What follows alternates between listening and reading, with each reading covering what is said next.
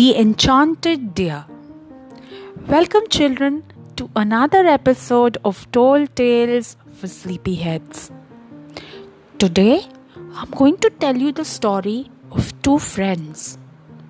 This tale is full of magic and love and friendship. Hope you have a wonderful time listening to this story.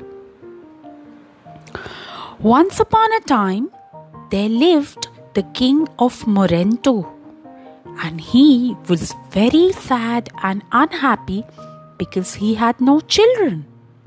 He was always praying for a son and sought advice from anybody who wished to visit his palace. But no advice was any good, and his hopes faded away. One day, tired of praying and listening to what other people told him, he decided to close his palace to visitors. However, a very wise old man from a distant land happened to pass that way on his travels, and not knowing that the king had changed his ideas, he knocked on the palace door. The king in person went to open it and scowled at the sight of the old man. Go away, he said. The palace is no longer open to travelers. Why? asked the wise old man. Because I am weary and unhappy with everything, replied the king. I have never been blessed with children of my own, and I do not wish to see anybody. Would you like some good advice? said the wise old man. Send your soldiers to the top of the high mountain on the border of your kingdom to collect some blue figs which only grow there on a certain tree. They have these blue figs picked up only on a full moon night. Then you will have these blue figs cooked in some of the finest wine and give them to the queen to eat. By that means, you will have the child you so long for. The king thought about it and decided to try it. He gave orders to the soldiers and they climbed the high mountain to collect a few of the rare blue figs on a full moon night.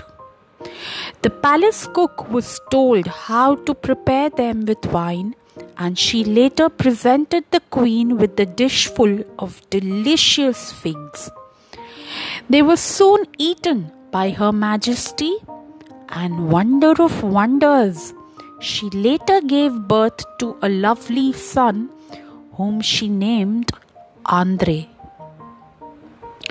But on the very same day, the palace cook, who had only breathed in the smell of the cooking blue figs when she was preparing them, also gave birth to a lovely son.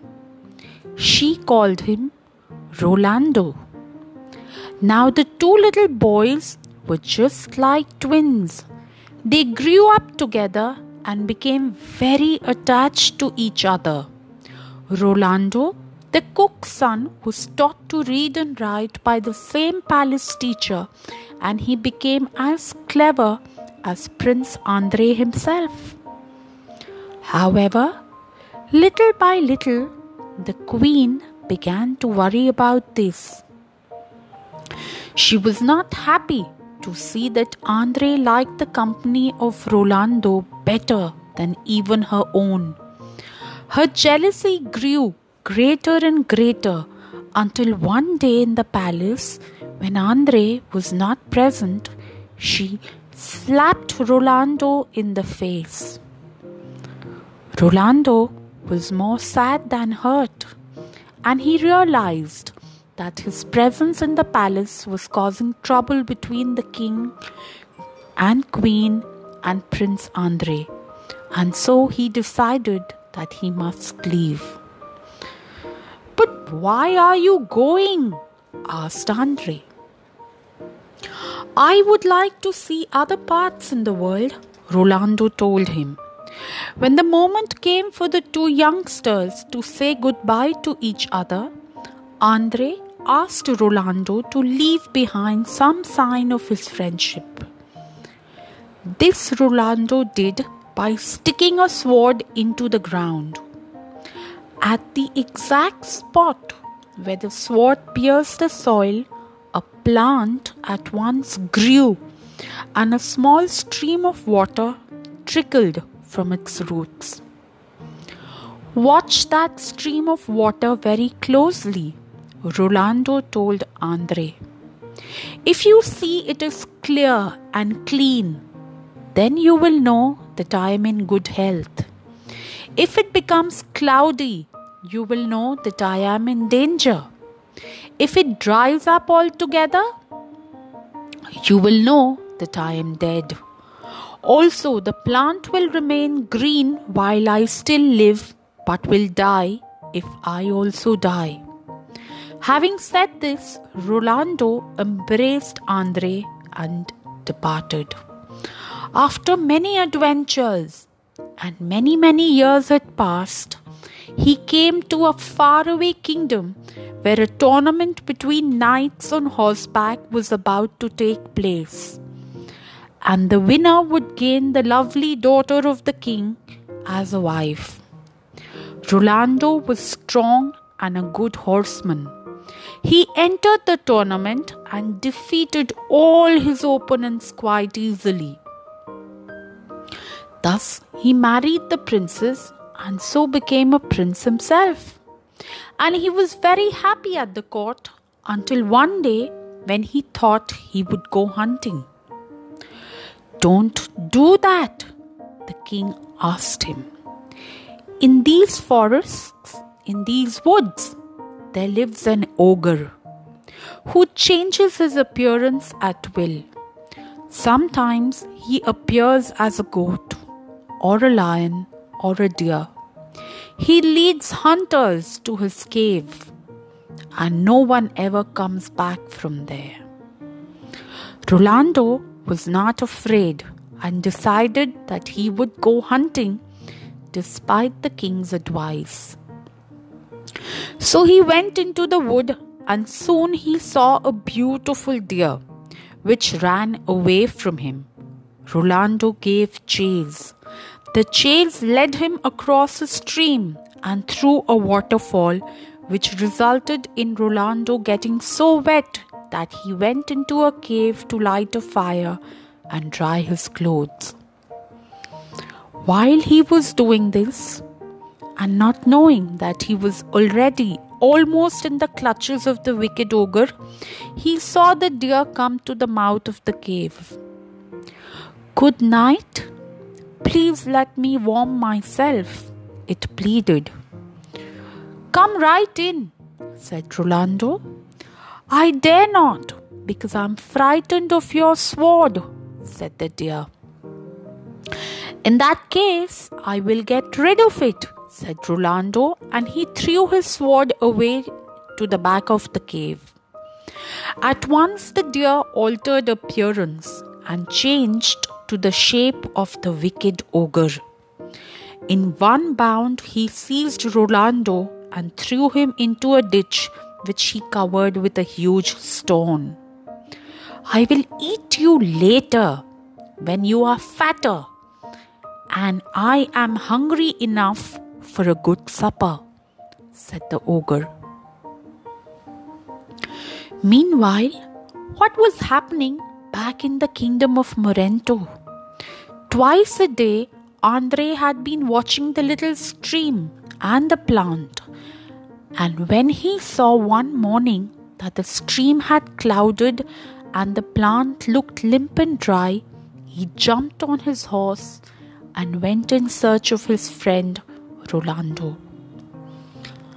After traveling a great deal, he came to the other kingdom and found everyone in a state of great sadness. and he discovered that everyone thought Rolando to be dead. Now, as you remember, Andre and Rolando were rather like twins. When she saw Andre, the princess flung her arms around his neck and begged him to go into the wood in search of her missing husband. But she also gave him good warning of the ogre and the enchanted deer. Do not be deceived by its sweet appearance and pleadings, she told him. Remember, remember always that it is really the wicked ogre in disguise. Thus forewarned, Andre went into the woods with a strong hunting dog. They soon met the enchanted deer, which led them a chase across the stream and through the waterfall. Andre behaved exactly as Rolando had done by going into the cave to light a fire and dry his clothes. And as before, the enchanted deer appeared and asked if it could come nearer to warm itself by the fire. Certainly, replied Andre, but I am afraid of your dog and your sword, said the deer. You do well to be afraid, ogre in disguise, shouted Andre, and he let the hunting dog loose and jumped to run after the deer with his sword. With a howl of terror, the ogre turned to run, but the fleet footed dog soon captured him, and Andre tied him up. Then Andre turned to look around for Rolando. Hearing a cry from the ditch near the cave, he rolled away the big stone, and there he found his lost friend. The two young men were overjoyed to see each other again. Delightedly, they returned to the kingdom, and there was great happiness when Prince Rolando greeted his princess wife. So the region was forever rid of its ogre, for he was put into a deep dark dungeon, and no one saw the enchanted deer again. As for Rolando, he gave Andre a note to take back to the kingdom of Morento, asking his mother to join him. His mother did so, but not any more as a palace cook, but the mother of the would be king. Hope, children, you enjoyed this magical tale. And I truly wish that you find a friend as good and as true as Andre and Rolando. Good night and sweet dreams.